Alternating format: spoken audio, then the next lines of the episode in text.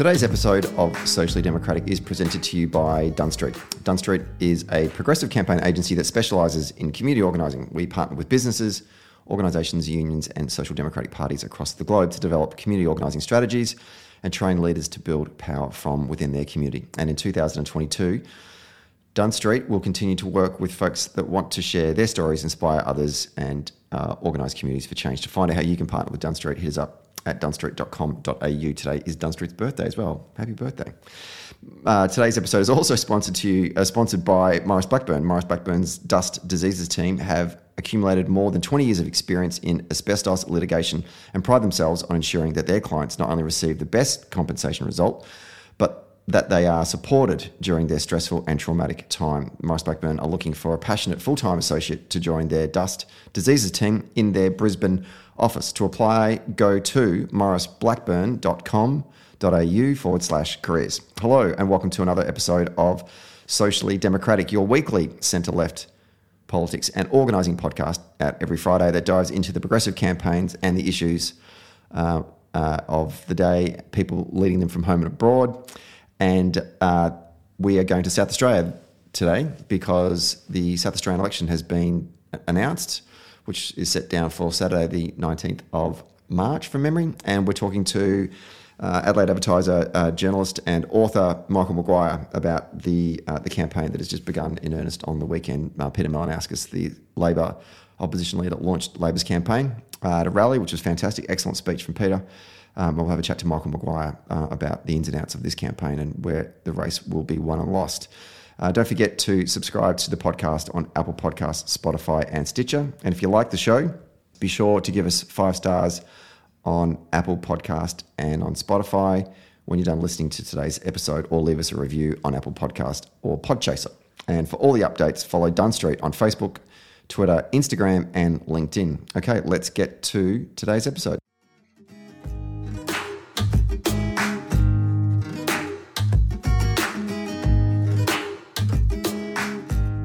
We are taping this one on a Friday afternoon in uh, sunny Melbourne uh, on uh, Happy Birthday Dunn Street, third birthday today. Mazel tov to me.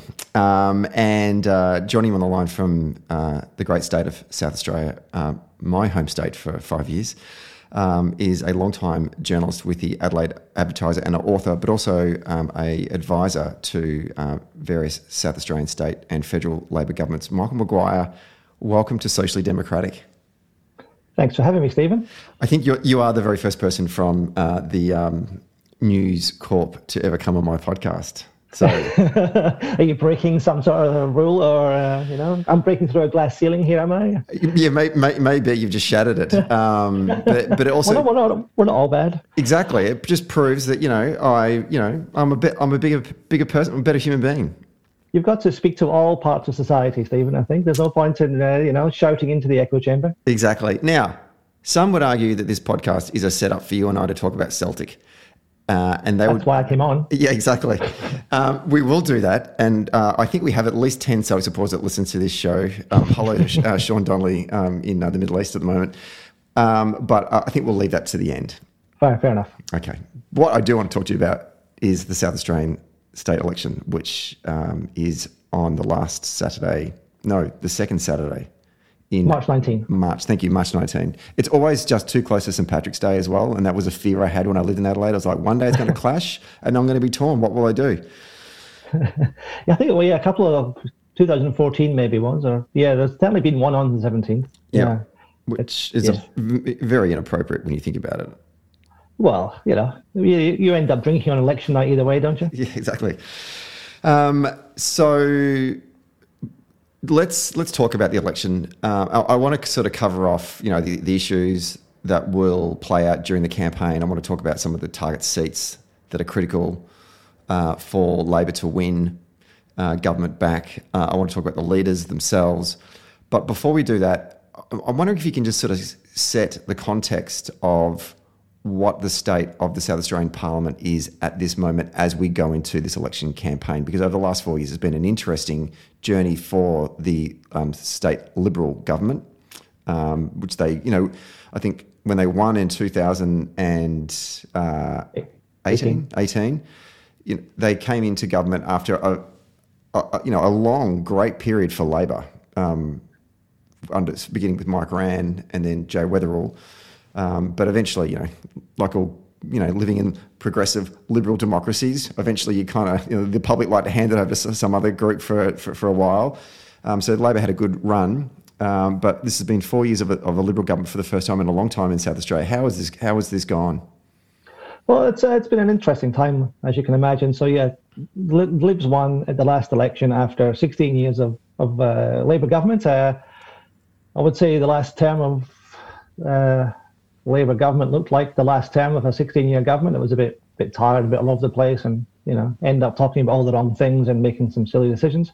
So in the, the lower house of the South Australian State Parliament, there are 47 seats. So at the last election, uh, the Liberals won 25 and Labour won 19, and there's a couple of independents in there.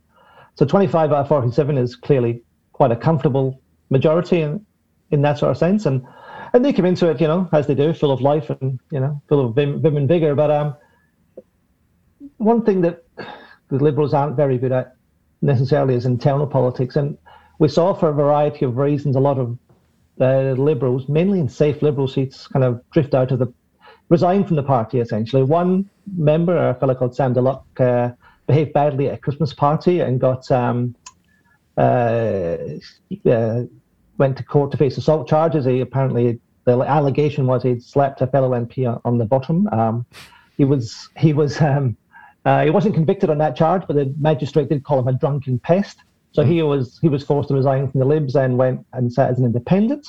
There was uh, a thing he called the country members, uh, you know, allowance scandal, which essentially was if you're a country member, you get you know amount a, a travel allowance essentially to come to, to the city for for Parliament. Um, the allegation again was that three of them uh, had been rotting that allowance in some fashion, uh, uh, and they stepped aside from the Liberal Party while those charges were investigated. Some of them have been subsequently uh, dropped and moved, they've moved on. Some are still facing charges. One of them still facing charges is a chap called Fraser Ellis, who uh, is a country member from the Yorke Peninsula. So he's now an independent and he might well win. Uh, there's another fellow who's not connected with that scandal called Dan Cregan, who came in at the last election in the blue sort of ribbon Adelaide Hills seat of Kavel. Uh, it's not clear exactly what his problems were, but he uh, he did quit the Libs as well and sat as an independent. He seemed to be one of those who thought he should have been in cabinet and he wasn't. So he's uh, he was he actually said he was quitting and not running again. Changed his mind and said he was running as an independent. And he is now actually also the speaker of the of the um, of the House of Assembly, uh, as, as, these things work. So over the course of this, you know, almost four years, the Libs have you know almost entirely lost control of the chamber. Uh, so they've got the they've they've gone from comfortable majority to minority governments. Uh, some of those uh, independents, including Ellis and Cregan and the fellow called Troy Bellamy and Gambier, who used to be a Lib as well, are, are favourites to win. So it, it may well come down to um, some sort of minority government either way. Uh, I think the Libs are still favourite to hold on to power or to cling on to power, but it's not it's not as clear cut as it possibly could be or should be from a Liberal point of view.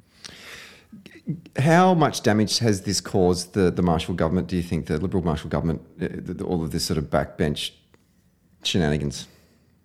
I think it's, it's, certainly caused damage because it looks like they just can't quite control themselves, or you know they're more interested in themselves than the broader population.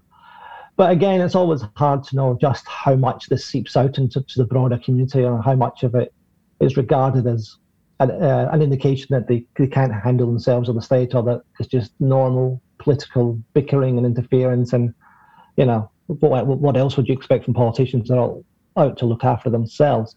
But I think it's certainly taken a little bit of a shine off the. I mean, along the way, I didn't mention um, she's still in Parliament, but the former Deputy Premier and Attorney, no, she's technically still Attorney General, but has stood aside. Vickie Chapman, who's a ally of the Premier, had to step aside over a conflict of interest um, situation as well. It's a complicated story involving Kangaroo Island logging, and um, Miss Chapman at the time was also an AG plus planning minister, and she got herself involved in a planning decision on Kangaroo Island, uh, where she had property, and it's a whole long sort sort of story. So there was a vote in the House of Assembly, which uh, came on confidence, and she lost the vote of confidence of, of the on the floor of the Parliament. So she had to eventually step aside as as a minister.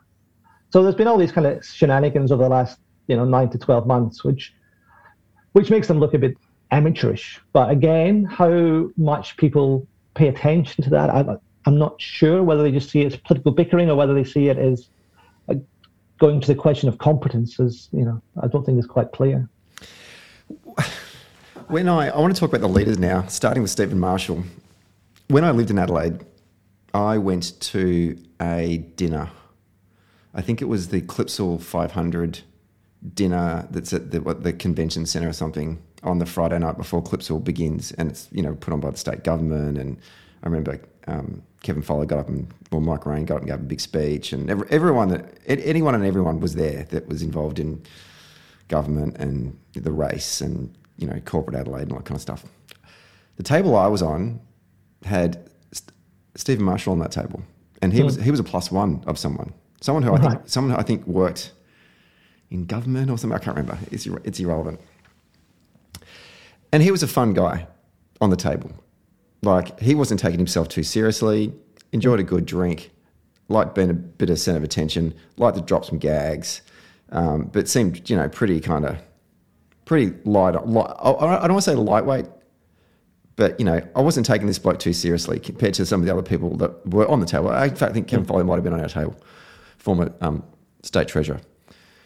Then I moved back to Melbourne uh, and uh, you know go about my business. And then one day I sort of check in on what's going on in South Australian state politics. And now Stephen Marshall is not only in Parliament but is now the leader and then becomes the premier. And I was like, this guy, this guy's now the premier of South Australia. How the hell did he even get into Parliament? Um, that's my view of Stephen Marshall. What is the perception of Stephen Marshall by the voting public? Do you think?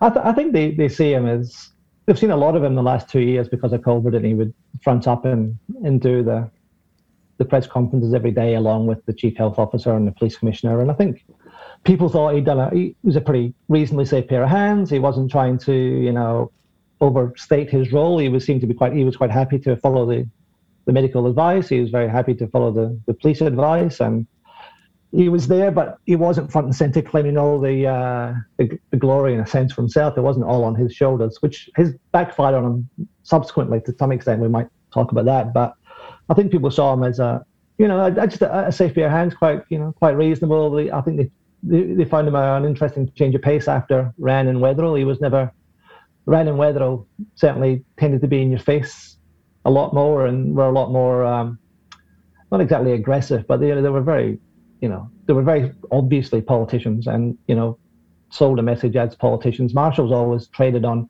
not quite being a politician, a bit of an accidental politician. I mean, you have to remember that he was made opposition leader in his first term in Parliament, which, you know, is, is pretty unusual. Um, and he became, he became um, sort of the leader after there was all, you know, usual internal contretemps where Isobel Redmond was there and, and she got rolled, and Martin Hamilton-Smith was there and he got and he, and he got rolled, and everyone decided it was all too hard and needed a new face. And after a brief period as deputy, uh, Stephen came through the through the middle and as the you know the acceptable face to, to both factions essentially that you know we could get behind and you know so that was in 2013 maybe. So he was very green very naive. Um, his bus- business is his background is in, in business. He was a businessman um, various sort of uh, his parents had a, a furniture company which was quite large and sold off and he, he worked in various fields but he was a, businessman so he brought that sort of a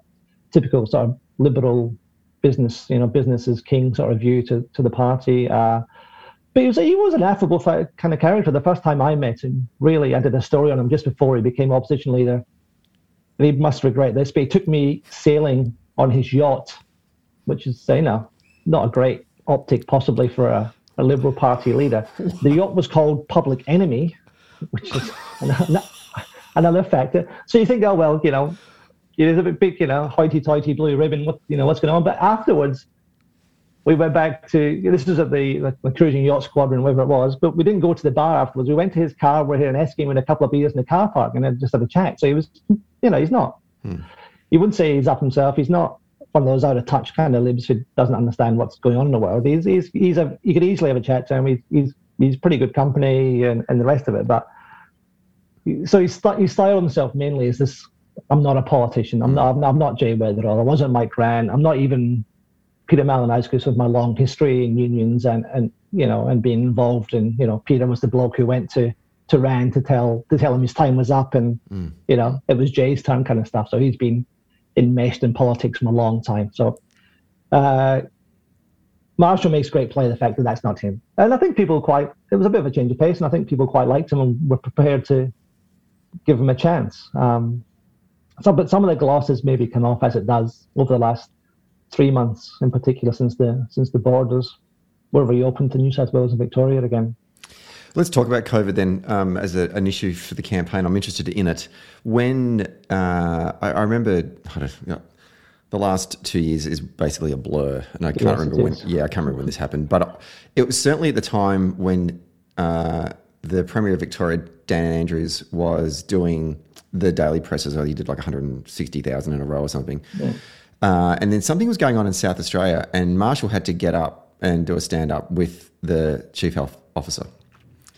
And the contrast, and a couple of my friends who former uh, Labor Party media advisors were joking, saying, "God, tough life being a, the press sec for the the Liberal leader in South Australia. What a doddle that is!"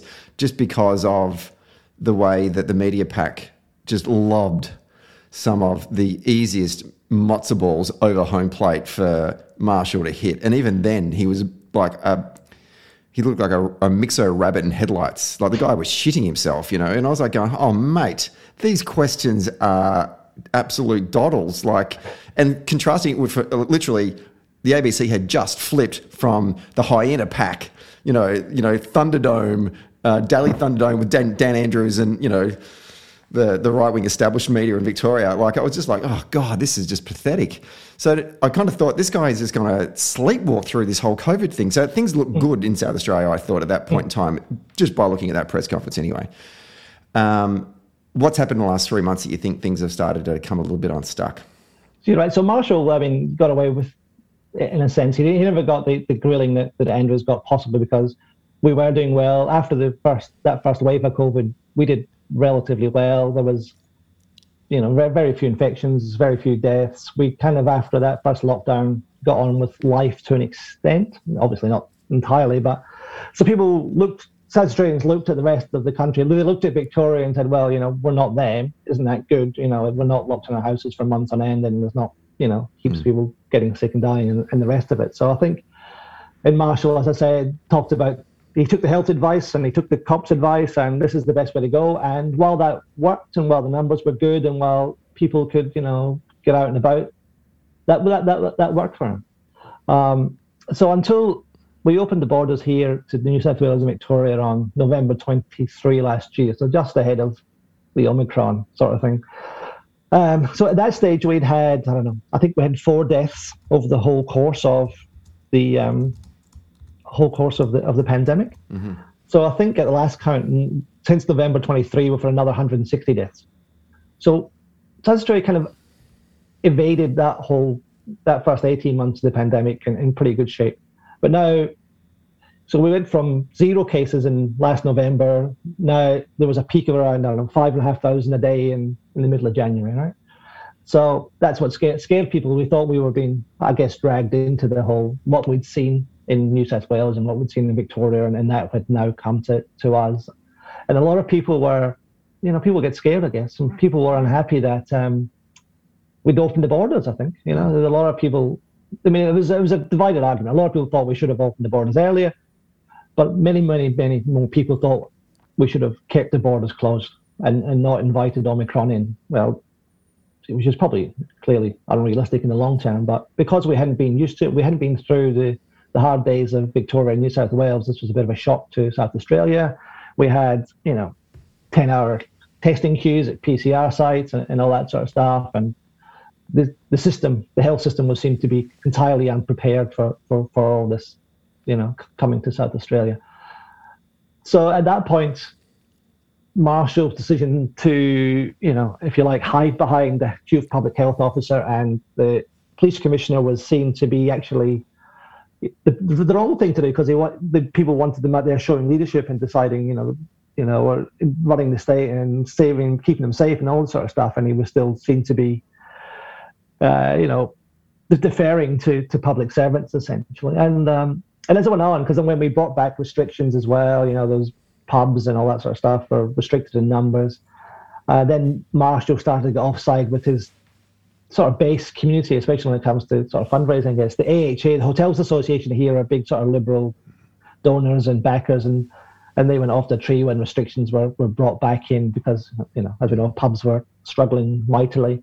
Business SA, another sort of a you know traditional liberal outfit, um, started criticising the government and asking for more help because the CBD was a ghost town and businesses were dying on the knees and you know and I think all that was heightened because just before in November and we're opening the borders this was freedom day everyone was going, everything was going to be great and there's this sense of optimism and once the numbers started going up the restrictions kept kept, kept going um, you know restrictions get, got brought back in um, people you know felt let down mm. You know, they thought they thought they thought it was over essentially. Then it was worse than ever. So they felt, you know, let down, and and Marshall took a lot of the sort of the blame for that. I think.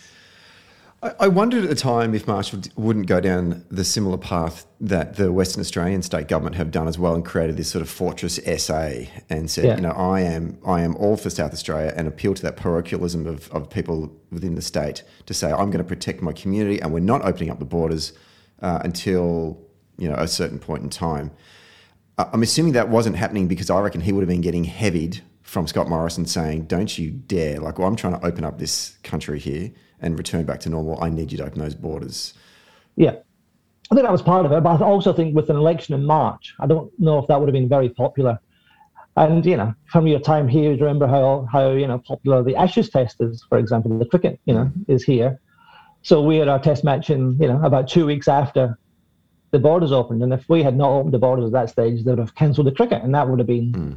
A disaster electorally for, for Marshall. I think you know. I mean, it's a bit bread and circuses, but but but there you have it. You know, because um, he opened up. He, he said before he opened up, we talked about opening up when we got to eighty percent. I think it was double double dose vaccination, and we and we went there. We weren't short of. It was 77, 78, but you know, it was going to be 80% were opening up. Then it was November 23 were opening up, no matter what kind of thing. So it kind of um, fit into the narrative that was that things were being rushed a little. But and you've got to be saying this was ahead of Omicron. They didn't see Omicron coming at all. Clearly, like you know, many people didn't. So it may have been different if they, under if you know, Omicron had hit properly a few weeks earlier.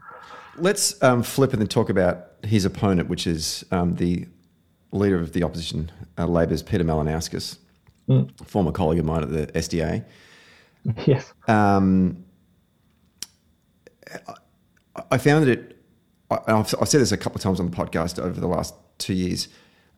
Of all of the opposition leaders in the country that have handled the role of an opposition during a once in a century global pandemic, mm. uh, they've been incredible. There have been really bad examples of it here in Victoria probably mm-hmm. are top of the power rankings on that one. Mm-hmm. Yep. But the one that stands out for me uh, that has done a great job, I think, has been uh, Peter Malinauskas and, and the Labor team.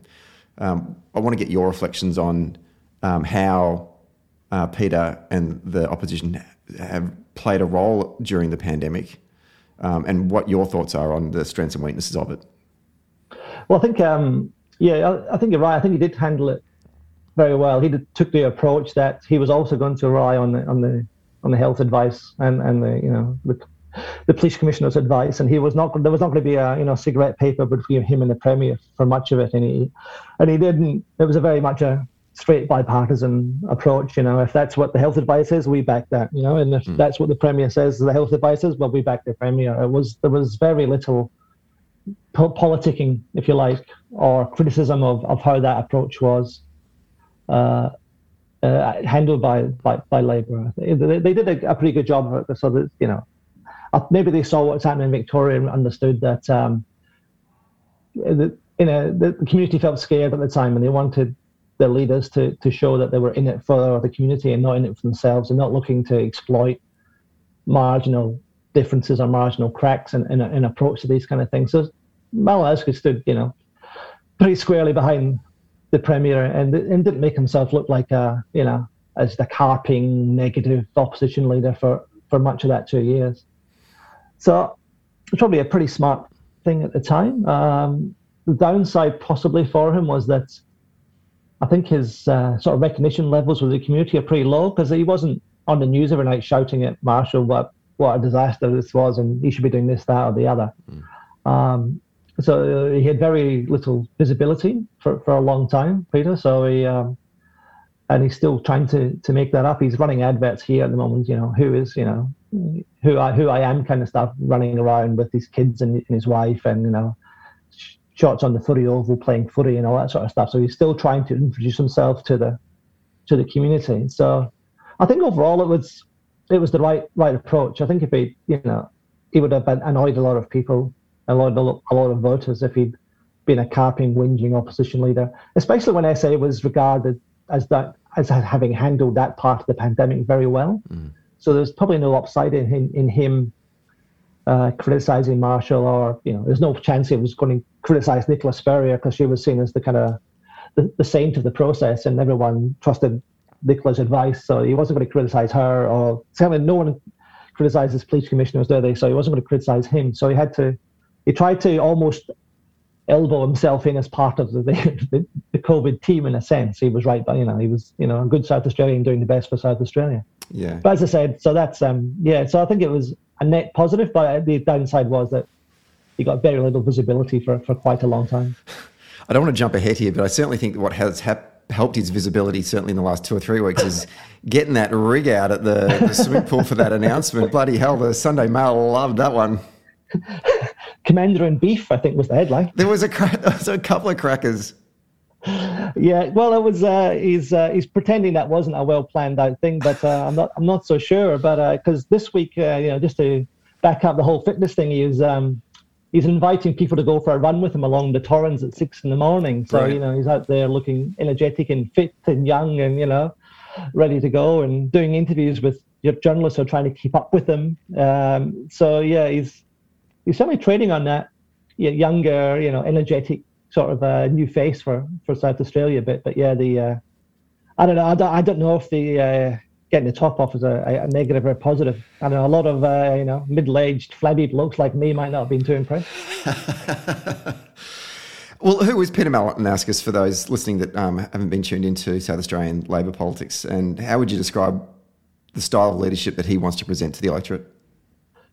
Well, I think um, Peter has been, I don't know, you'd remember from working with him at the SDA, kind of in footy terms, I guess, the number one draft pick for Labour for about the last, you know, 15 years. He's been earmarked for greatness since he was, you know, in his mid 20s, probably. I think uh, he he was spotted originally by, you know, Senator Don Farrell, who took a great shine to him. Um, and when, I think from memory, when Peter finished university, he'd already working, I think, for the SDA before he finished uni, went to the SDA after uni, then when Senator Farrell went to the big house in Canberra.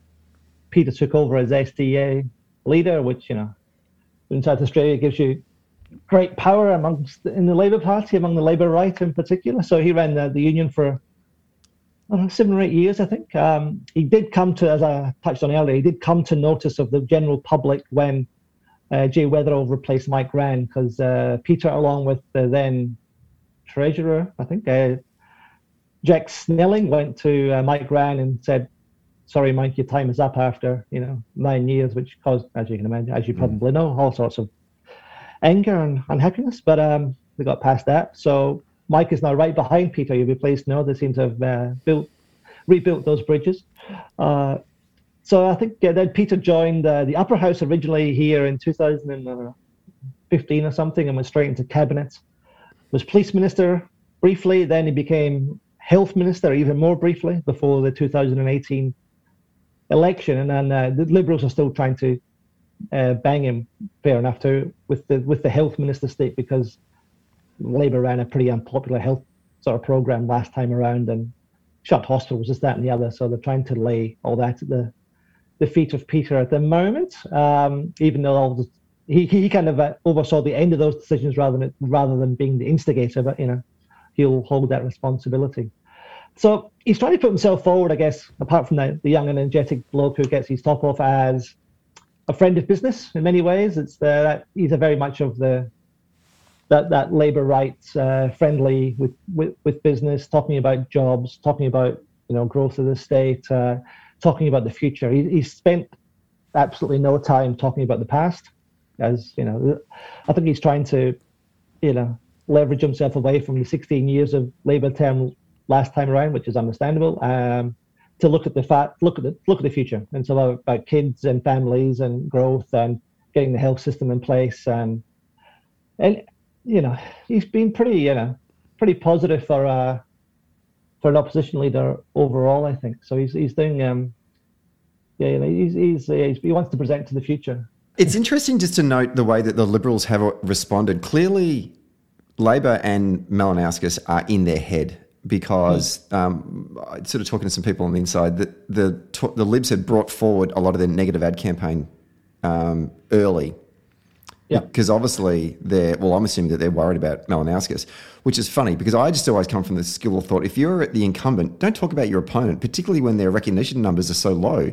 Because the minute you start talking about them, people start going, "Oh, who's this bloke?" or "Who's this person?" Yeah. Um, to, so to do that, they're, they're obviously there's a there's a fear and a worry there. I'm assuming within the Liberal camp.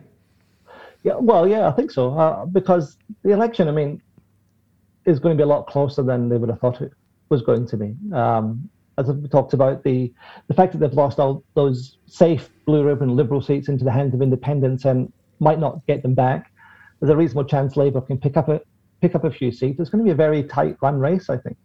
Um, I mean, I could be wrong, uh, but I think it'll be a minority government either way, probably.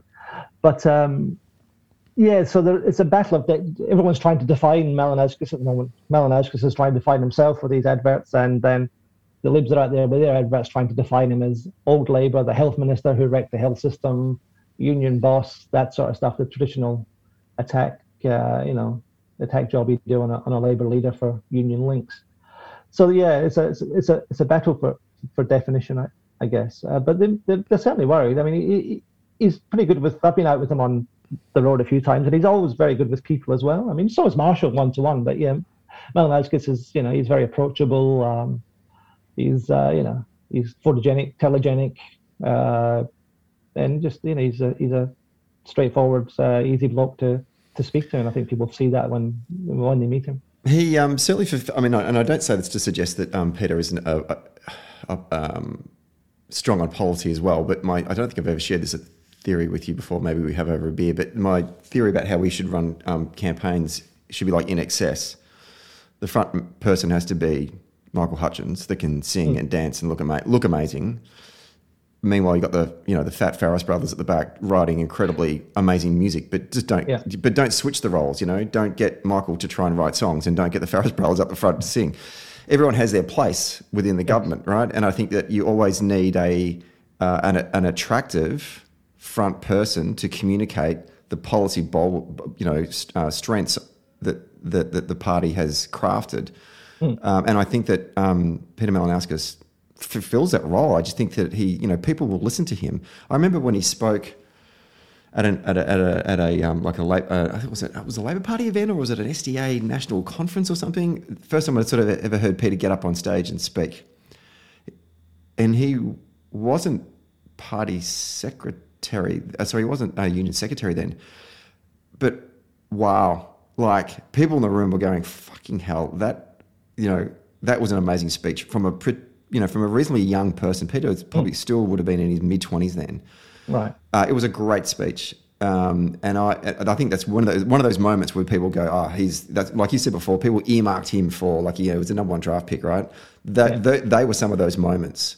But also, you know, working on the shop, you know, working in the shop floor and retail, reasonably diverse kind of um, union me- uh, workplace membership engaging with people. Peter's always been really good with good union organizer, great to relate with people, hardworking, focused. You know, I, I think those skills that he has brought to then the sort of I guess the the the um, the political side of the movement. Um, yeah, I remember I spoke to Don Farrell about him once, and he said that uh, he was one of the things he noticed about Peter was when he was a union organizer, he was very good at convincing people to join up. He was yeah, very good at recruiting. So that goes, I yeah. guess, would go back to personal personal skills and you know absolutely bit of, bit of charisma and the rest of it. Yeah, and you know, recruitment in, in any as any union organizer listen to this podcast will know it's fucking tough. Like it's hard yeah. work, and so you need to be able to connect with people on a personal level to get them to say, yeah, okay, I'll give you, I'll give your organisation ten bucks a week out of my wages. Yeah, that's yeah. a big commitment, right?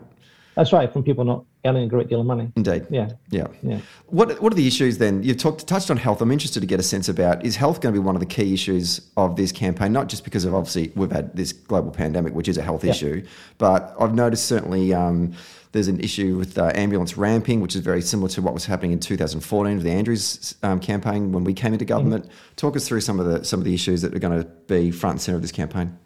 Yeah, so Labor are certainly trying to, to centre a lot of it around um, health.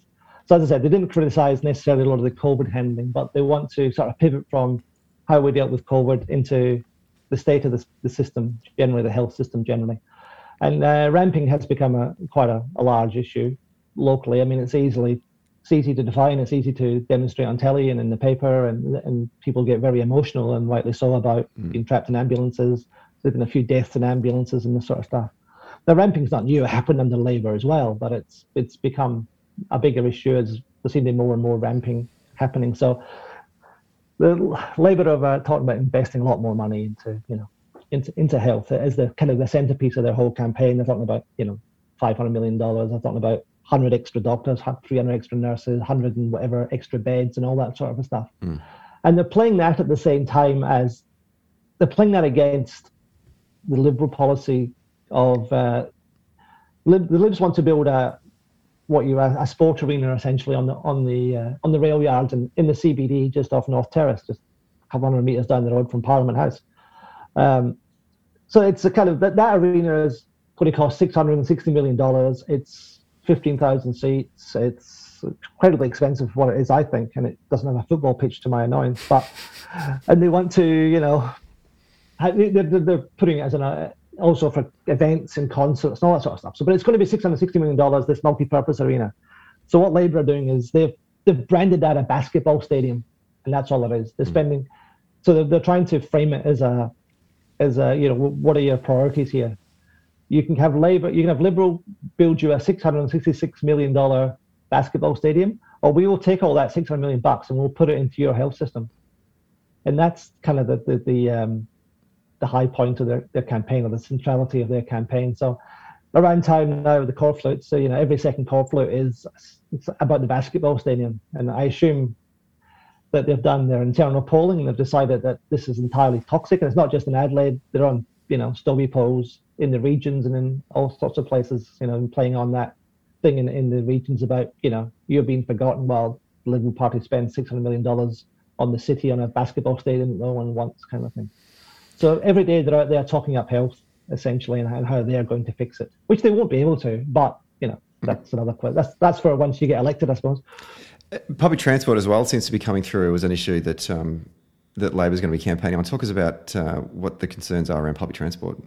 Uh, the, well, the Liberals um, privatised the train service. They didn't sell off the assets necessarily. They, they kind of they privatised the management of, of the trains, um, and Labor are going to bring it back into public hands essentially. And that's the um, that's that's the that's the big fight when it comes to, to public transport at the moment. So, again, how, how doable that is, I'm not 100% sure, but yeah.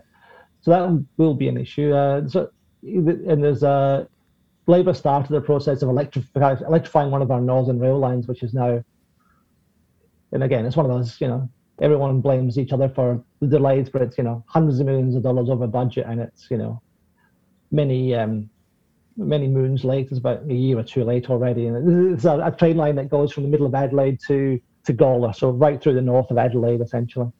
Um, so that there have been uh, lots of criticisms by Labour of Liberal that you don't care about public transport, you're abandoning the northern suburbs and, and all this kind of stuff, and you're incompetent, essentially. So, yes, but um, the, the, the Libs just say, well, you, you set up a very poor process to start with, and we've had to fix your problems. So so what's one of those situations?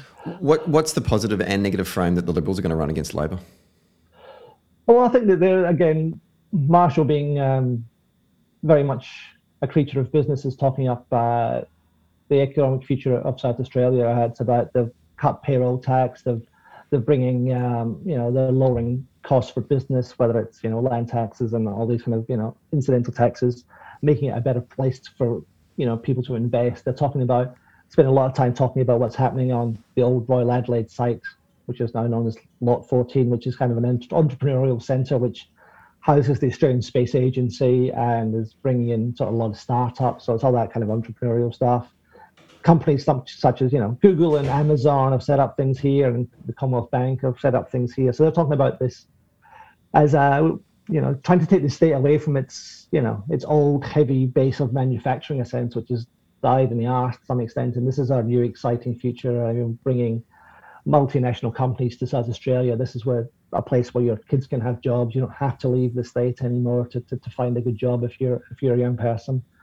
Um, and trying to talk up that the excitement of you know a booming a booming South Australia. So so he's you know essentially saying I, I've set the state on this path, and you know I you should let me continue with it because you know if you go back to Labor, it'll go back to the old ways, and the economy will die, and taxes will go up, and you know your kids will be, you know, running for the hills, kind of thing. Let's talk about the seats that are in play in this campaign. Um, I've earmarked four, but I want to get your thoughts on uh, if I'm missing any. But um, King, Newlands, Elder, Adelaide. Yeah, yeah. Well, I think um, so. I think the way that Labor sees it is that they need to win Adelaide, uh, King, and, and Newland as a starting point. So if they if they win those three, they get from 19 to 22. And if, remember the 47 seat parliament, they're going to need to get to 24. But if they get to 22, they think they're in with the chance of either picking up a fluky one somewhere or doing a deal with an independent to, to, to form to form government. Mm. So Newland and King are in the sort of outer north eastern suburbs. They kind of uh, abut each other really. Um, and Newland is going to be fascinating. It's kind of yeah, out to northeastern suburbs, middle class, young families, tradies, kind of you know areas. Um, so you've got um, a know, incumbent is a Lib who holds uh, Richard Harvey holds it by 0.1 of a percent, I think. Uh, so there's a Labour candidate, Olivia Savvas, and there's also an independent, uh, Frances Bedford, who's moving into that seat. Now she used to be next door in Florey, uh, but after the redistribution last time around, she kind of lost a lot of her base in, in the Modbury area. That moved into Newland, so she's moving uh, into um, uh, into into Newland. So um, it could be a genuine three-way contest there, and it's going to be. I think it's going to be very hard to see exactly where it falls. Uh, so if, if Labour, Frances uh, was a long-time member of the uh, Labour Party before she went independent, so I guess they'll be hoping if if if Olivia Savvas doesn't win, then obviously Frances Bedford wins because then she might they might do be able to do some sort of a deal with her. But mm. it's yeah, it's, a, it's an interesting one. It's got you know, I think the, the three of them will have really fancy their chances of winning that one, and it it could come down to very fine margins of you know who comes first, second, and third. That's an interesting. It's a real toss up that one. Um, Olivia Savvas looks a, um, a, fantastic candidate that the Labor Party have selected for the seat of uh, Newlands. What about King? What's the story with um, King? That's also super marginal as well. It is very marginal as well. So King is just immediately to the north, and it's a, it's a slightly different sort of a setup. That seat though, there'll be it, it encompasses some of uh, you know, the Salisbury uh, the Salisbury area. So it's King used to be called Napier until the last election when it became king. Napier used to be a very solid Labour seat, but the kind of the way it's been redistributed since then has made it much more marginal because it took a lot, a lot of the areas of you know north of Elizabeth, which were solid sort of Labour territory, and then they went to other sort of safe Labour seats. So King is now still got bits of Salisbury, but it's also got bits of you know One Tree Hill and very regional sort of areas. I mean, mm.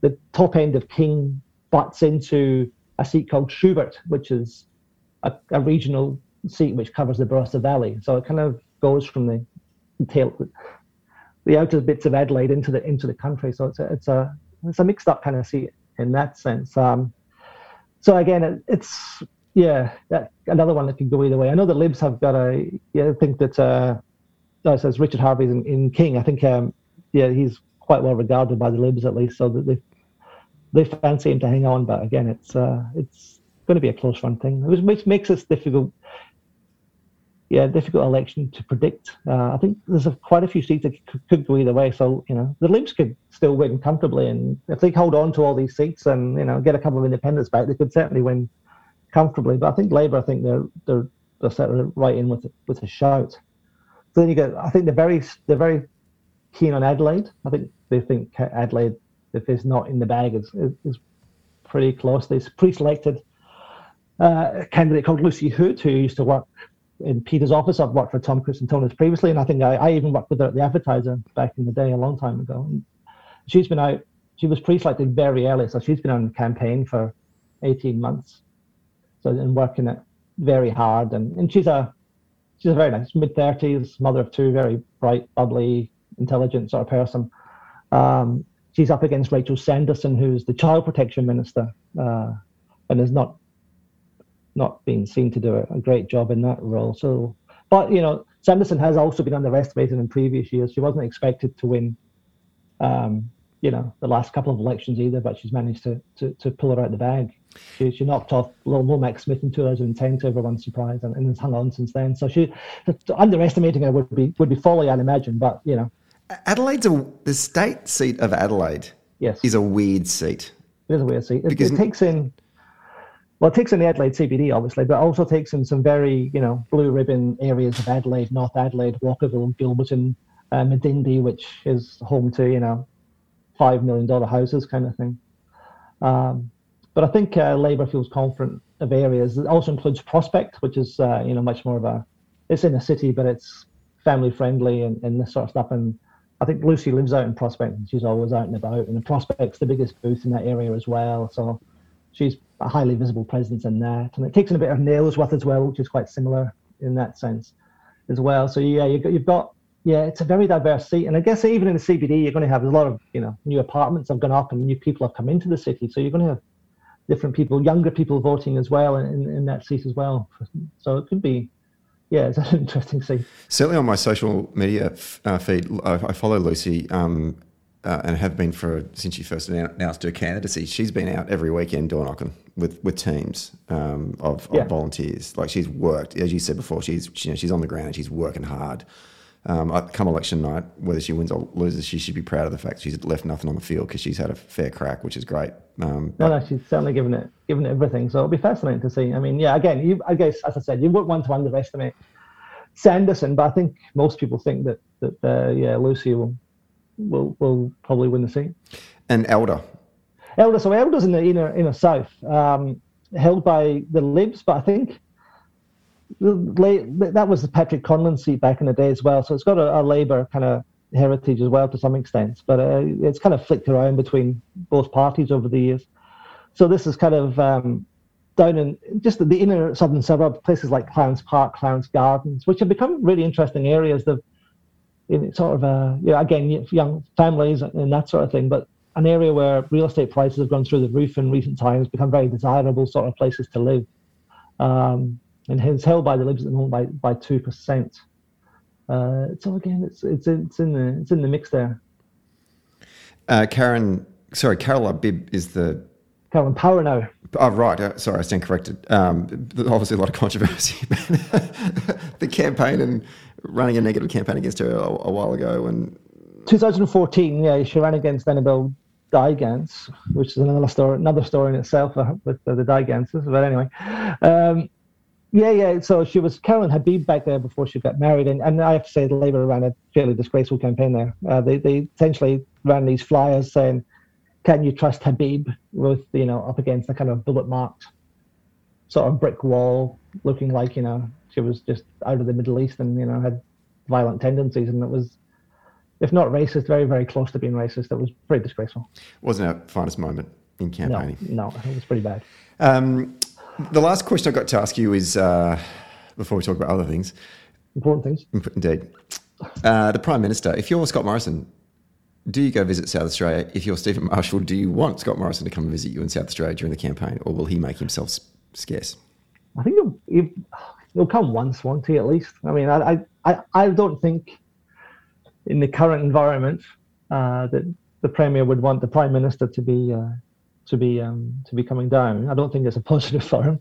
But Marshall is, you know, he certainly attached himself pretty closely to, to Morrison over the whole COVID stuff. I think what did uh, Morrison referred to Marshall as a, a, little quacker or something endearing or something at some point. Mm. So um, he certainly, I think Labour are trying to, you know, push push that line that uh, you know we're subservient to Canberra. You know that, that, that Marshall doesn't have the, the gumption to stand up to Canberra, stand up to Morrison for the, for the good of the state. And you know, if you're like Peter Malinauskas, he'll tell Canberra what's what. You know, the formula that worked so well for Mike Rann and Jay Weatherill for, for many years. So, yeah, I, I, I can't. If he doesn't come, if Morrison didn't come, I think that would be a, a bigger story. if he, you know, he was too scared or he was, you know, snubbing us or whatever. It'd be a bigger story if he doesn't come. So I'm sure he'll come at some point, probably with a big checkbook. You'd think that uh, you'd, if you if you're not that keen on it, you'd get it out of the way early so that it doesn't become a story. Do it soon yeah, in the yeah. campaign, and the campaign kind of officially kicked off on the weekend. I know Mally uh, did the campaign launch, looked fantastic, great speech uh, on Sunday, I think it was. Yeah. Um, so the campaign proper has kicked off, right? Yeah, it has. Yeah, yeah. No, it was interesting as well. They took two different approaches. Now, as we said, the traditional sort of uh, you know big big bang approach to starting a campaign, whereas Marshall didn't do that. He uh, spent uh, Sunday going around five electorates and live streaming, you know, meetings with candidates and people on a, on a much lower key, lower, you know, visibility sort of campaign, and was trying to, I think, link it to COVID and you know, mass gatherings weren't that sensible or something. But yeah, yeah, it was certainly a big contrast in, in, in approach. And I think um, so Labour have been a bit more vibrant this week than the Libs. The Libs have been pretty low key about about the whole thing so far, and the Labour's been out there banging the traditional drums, uh, where, where and Liberals are looking a little bit like they're trying to catch up a bit. So week one, you'd um, give it to give the points to um, to the Labor Party. I would, yeah, yeah, uh, yeah, definitely. I think they're set, setting the agenda, especially when it comes to, to health. And uh, predictions, if you want to make any.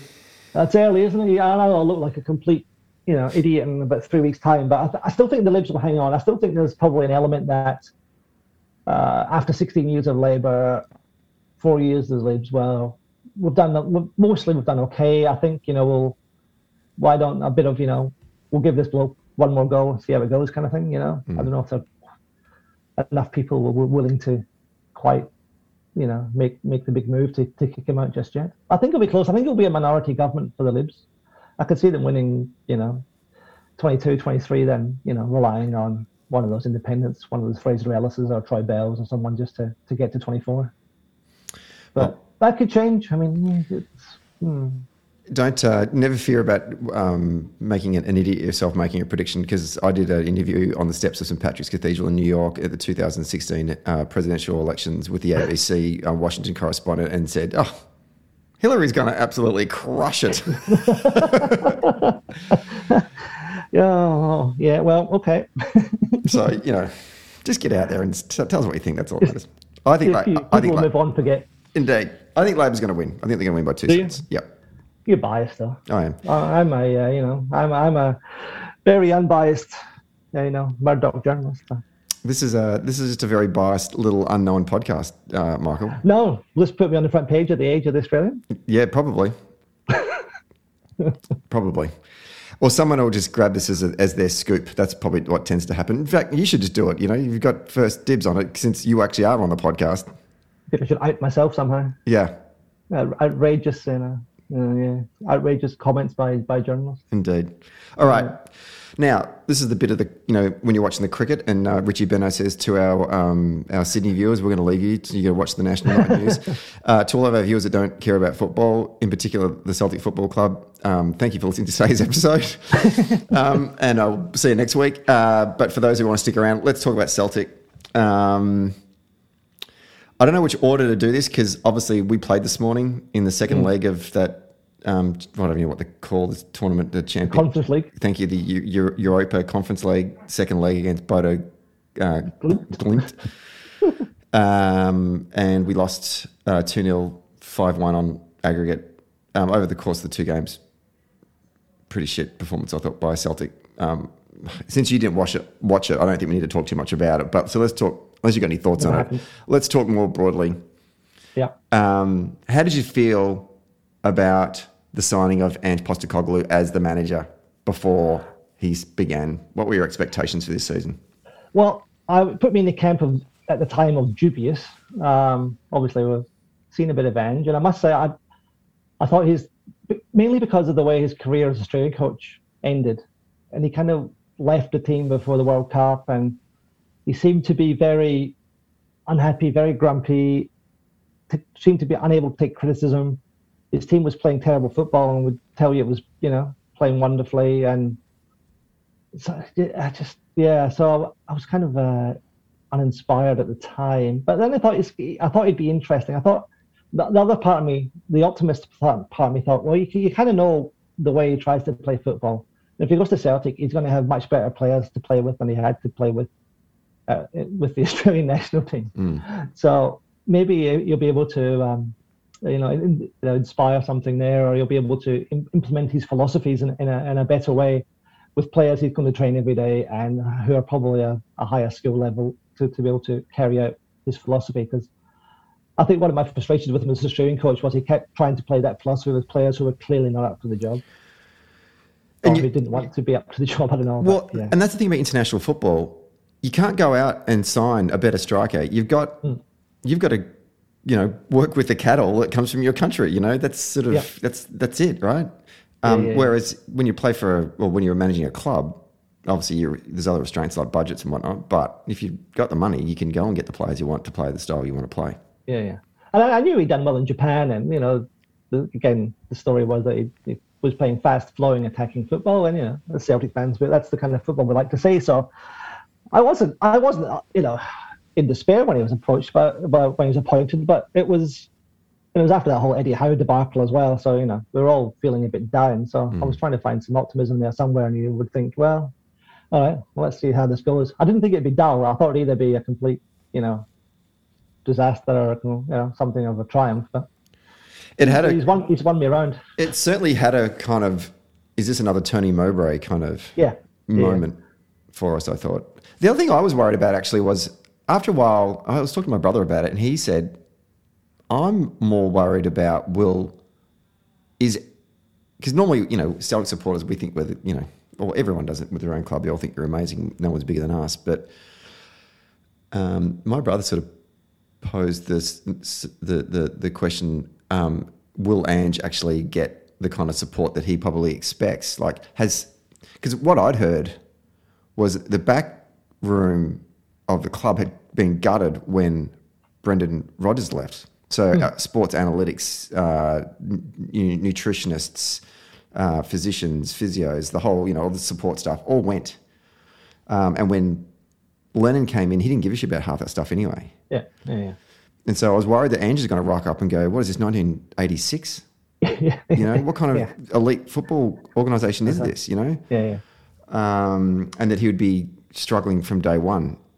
And just reading into some of his comments that he said certainly at the start, like remember the discussion about whether the Celtic was going to get a director of football and yeah. uh, and a whole bunch of other positions that he wanted to fill. Would he keep uh, John Kennedy and Strachan's mm-hmm. kid, whatever his first name is, Gavin, Gavin, uh, and his iPad. Um, yes. Were you know what, what, what would he do with his backroom staff? Mm. Um, so I was worried about that. I was worried that Angel yeah, yeah, actually was going to go in there and actually just go, "This is shit. This is, I've got no, I've got nothing to work with here." Yeah, yeah, I can't win. Yeah, well, that's right. Because he turned up on his own, didn't he? We all kept waiting for him to bring across an assistant coach or two or build a team around him, but he went in and tried to had to work with the team we all thought were rubbish last year, mm. and uh, tried to make the best of it and try and convince. I mean, it must be hard to go into that environment and convince a lot of blokes who would have their own philosophy of football about this is what we're doing, this is how we're playing, and this is what I want you to do, and for them to, to jump on board and say, okay, we're, we're with you, let's let's do this, you know. But he seems to be he's clearly a very effective communicator because uh, you know everyone seems to have jumped on board in particular the fans as well. I mean, I don't know if you, you yeah. know, social media. My God, they Twitter just absolutely love Ange at the, at the moment, and I, things are going at the moment. At the moment, I haven't actually been on Twitter this morning to see what everyone's no, me neither. I thought I'll leave that alone for today. I don't for my, my own mental sanity.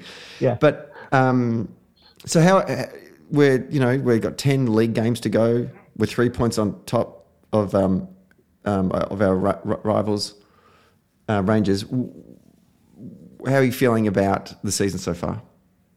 I'm delighted. I mean, some of the um, the football has been. I've watched it more this year than I have in, in years, to be honest. Um, and because uh, yeah, I, I didn't end up watching a lot of games last year because it was just just horrible. It was horrible football, and you knew they were going to lose, and it was just you know it was a bad atmosphere. Oh no! The, the, no atmosphere was just miserable. Yeah, Yeah, yeah.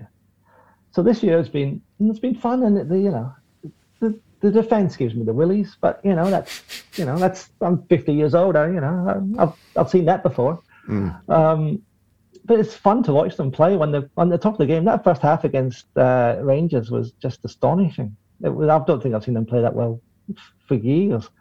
Uh, just the way that the pace and the aggression and the, the, taking the chances and just not being prepared to take a backward step at any, any point was was just uh, thrilling to watch. Um, I just thought we haven't peaked too early because it's been a bit hasn't been quite the same since. Uh, apart from the Motherwell was it the was it the the Mother the Hearts game Motherwell game was not too bad for mm. for a while, but um, Raith Aberdeen um, yeah, D on the weekend. We went through that phase of dominating teams and not actually putting them away or letting them back in. The, uh, the you know letting Aberdeen back in from two 0 down and being in complete control was annoying. So. Well, the set shots or goals from coming from set pieces is, a, is yeah. a bit of a worry. Like there was some stat during the week in that, that boys analysts um, Twitter page was talking about uh, more than 50% of our goals conceded this year, yeah. albeit not many goals though. The defence has done quite a good job. Um, have come from set pieces, corners, or free mm. kicks. Yeah, yeah, and every time we give away a corner or free kick, you're kind of you know fearing the worst. You don't feel like you know we're going to we're not going to clear it or there's going to be a chance or you know and I, I don't know what they do about that, but you know, neither Vickers or Starfelt seem particularly dominant in the box and the air. Well, they're not too bad elsewhere, but and Hart seems a bit rooted to his line at times as well, which is a bit bit annoying. And you wonder whether Jullien's got a role to play in there somewhere, but he's barely played, so who knows what sort of shape he's in really. So. But both who are six foot six might be quite handy for us at this stage time. I mean, both Starfelt and uh, CCV are reasonably tall uh, players, and so is that kid Welsh as well. They don't look tall.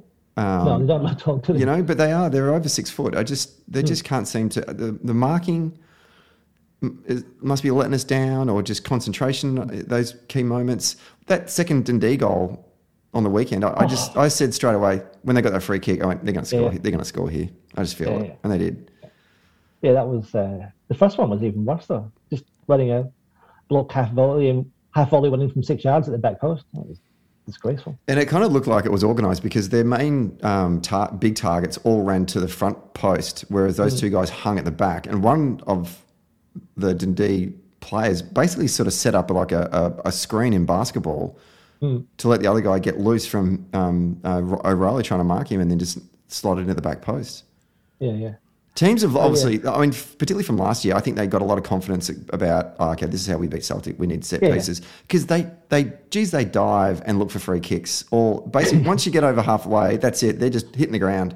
That's the whole. That's the whole game plan right there. Yeah.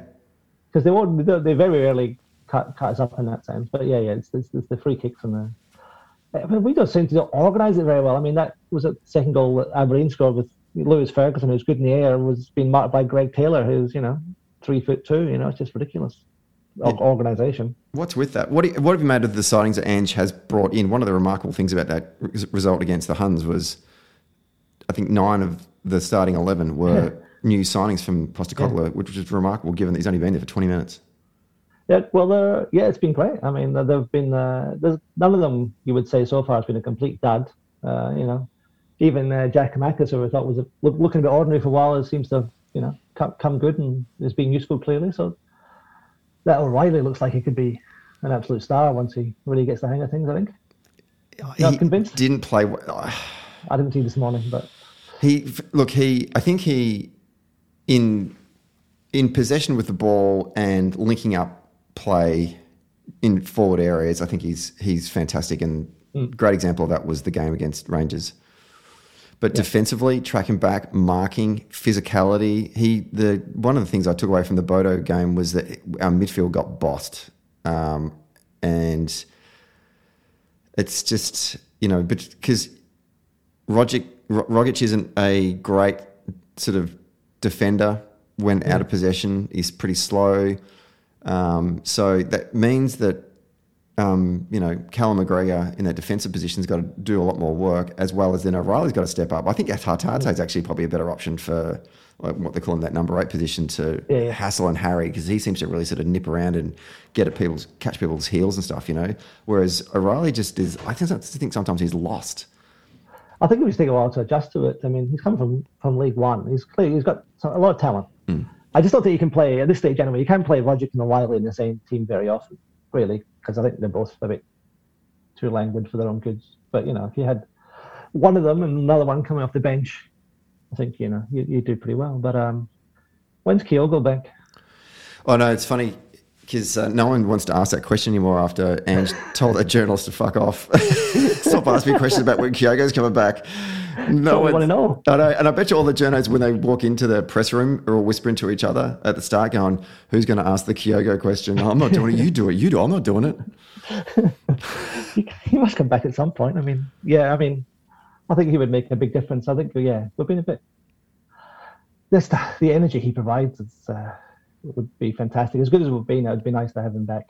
I think for the, uh, for the run home. And that type of play that Ange wants us to to play is it requires a lot of movement off the ball from both yeah. the midfield wide areas and the guys up front. And Giakoumakis has done a great job as that sort of that point kind of target forward, so, you know, physicality and stuff. But yeah. uh, I just don't. He Giakoumakis and um, Maeda, I just don't think that's worked.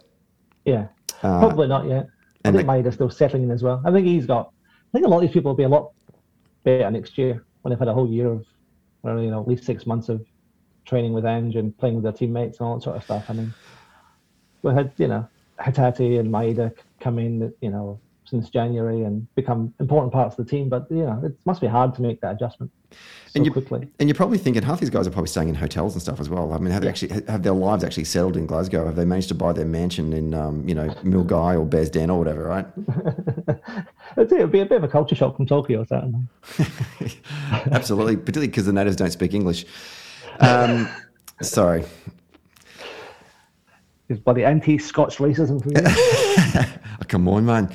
Um, one thing, actually, not more broadly related to football in general, but mm. starting to give me the shits. Time wasting. Time wasting is yeah. giving me the shits. Can FIFA change the rules and move to a similar model of, like, say, in American football and basketball and hockey and I think netball might have even do it. When the ball's not in play, stop the clock. Take the clock away from the referee.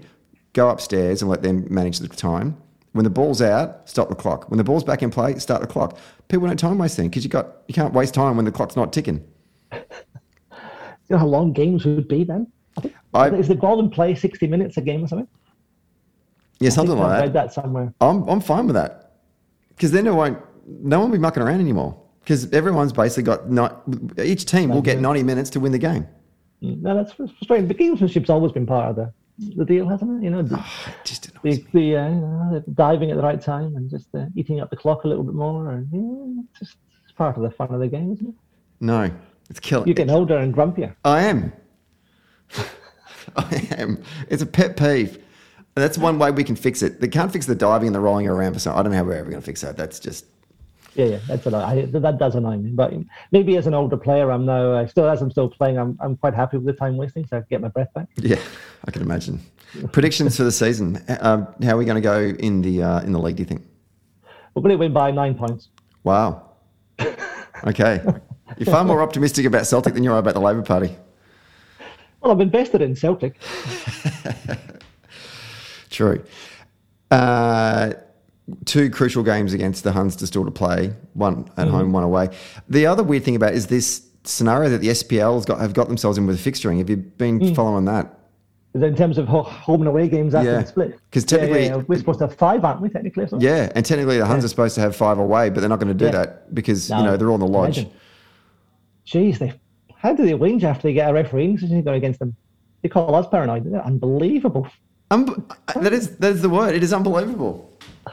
they're just every time they don't get exactly what they want, they just it's a conspiracy, and you know, we're all they're all out to get us, and you know, no one likes us, and we don't care except we do, and you know, it's just oh, it's pathetic. It's just a different world. It's remarkable to think that actually, you know, we think about back to the start of the season, what our prospects were, that we're still on course for a treble. Yes, yes. If we could win the league, it would be an astonishing achievement, I think. Um, I know we probably said a while back that, you know, well, if we get close, that's good and it's something to build on. But if we threw it away now, I'd be devastated.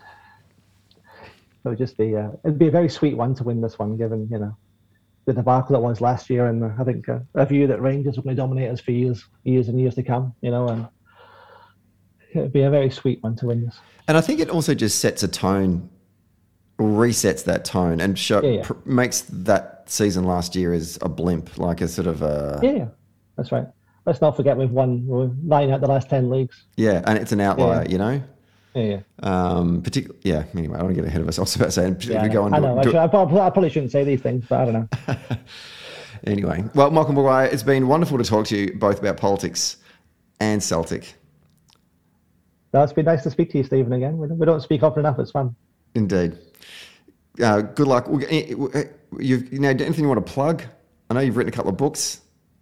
Yeah, so so, well, the last one out was a couple of years ago, but if people want to read uh, Flight Risk, uh, feel free. It's a, it's a good uh, rollicking adventure. There's also um, Never a True Word, which uh, may or may not be set in you know my time in politics, uh, working in the South Australian state government, which is uh, oh, what would you call it? Political satire, political uh, you know rumination. It's uh, it's a novel though. It's not a it's not a it's not a it's not a memoir. It's a, you know it's a it's a novel with some jokes. Very good. it. It's fun. um, at, at all good bookstores. Uh, wonderful to see you again, and uh, I look forward to having to be with you in Adelaide uh, sometime soon. That'd be lovely, Stephen. Thank you.